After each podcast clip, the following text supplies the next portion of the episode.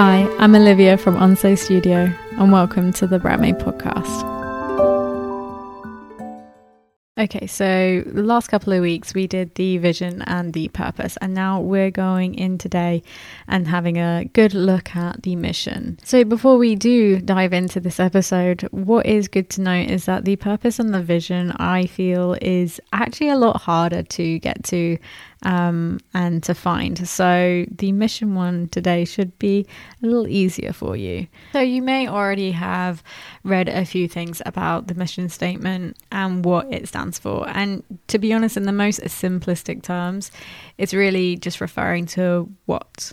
Some people like to mix up the why and the what together, um, which is just your purpose and your mission together in one statement which can get a little confusing when you're trying to find examples of what other people, how other people have written them. So do be careful there. But to be honest, there's no right or wrong way if you do want to merge the two together.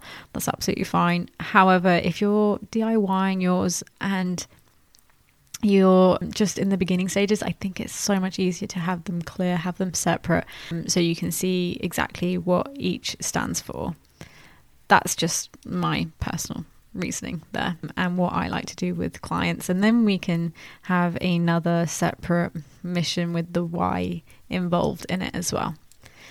So, what does the mission really do? It gives your audience more of a how do I put this? More of like a realistic way on what you're going to do and achieve. So, balancing your mission is to be realistic but still be inspirational for your people.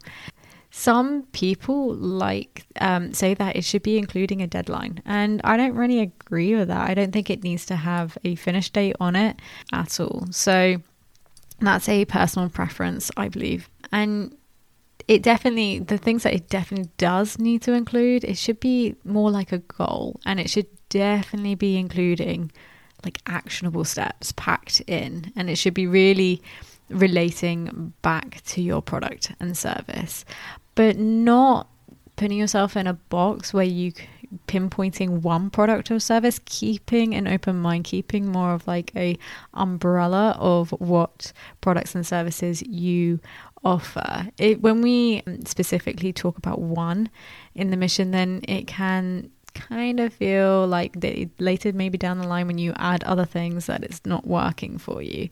So definitely have a little bit more of a longer view on what actually other goals or other things that I may want to develop into later within my business and how can I write a mission statement with including the what that will have will enable me to allow to add these other services and products into it.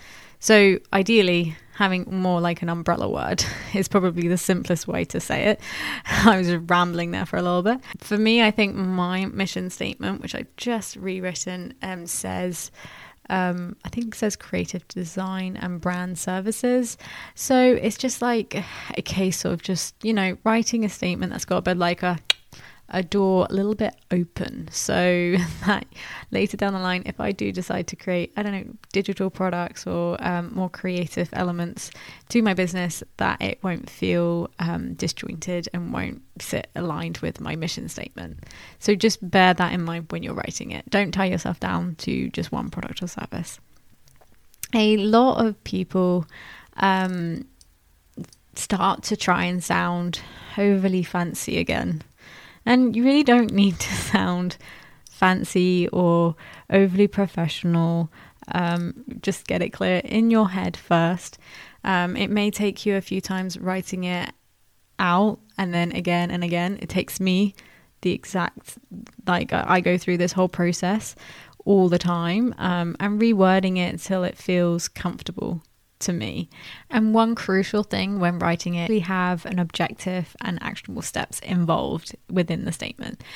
And a really good way to just make sure that you're not just written a whole load of nonsense um, is just just get somebody else to read it through for you and just be like what does this mean do you understand this actually with all your statements that you've written so far your purpose and your vision it's always really good to just get someone else's opinion on um, what it means because what how you've written it sometimes doesn't always um, sit right with other people they might be like, oh, I thought you meant this. And you're like, no, I meant this. so, and you can sort of sort that out before you um, put it onto your website and not really understanding why people aren't getting your statements or getting puzzled looks when you say what your mission is, which is definitely not what you want. Now, I have dug out a formula to help you write this mission statement.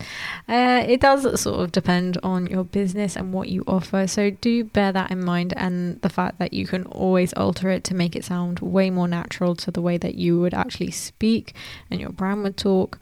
Um, but it's just really to help you get it into a concise um, format. So it starts off with the we and then it includes the what you do, and then by is the how you do it, and then to, which is the ultimate value that you provide. It can obviously include your ideal customer as well into that statement. Um, but just bear in mind that if you are a service based business, I have felt in the past that the how you do it and the what you do it sort of combines into one because you're a service. Um, of the obvious how is already there in the what you do, so it may be a little bit shorter.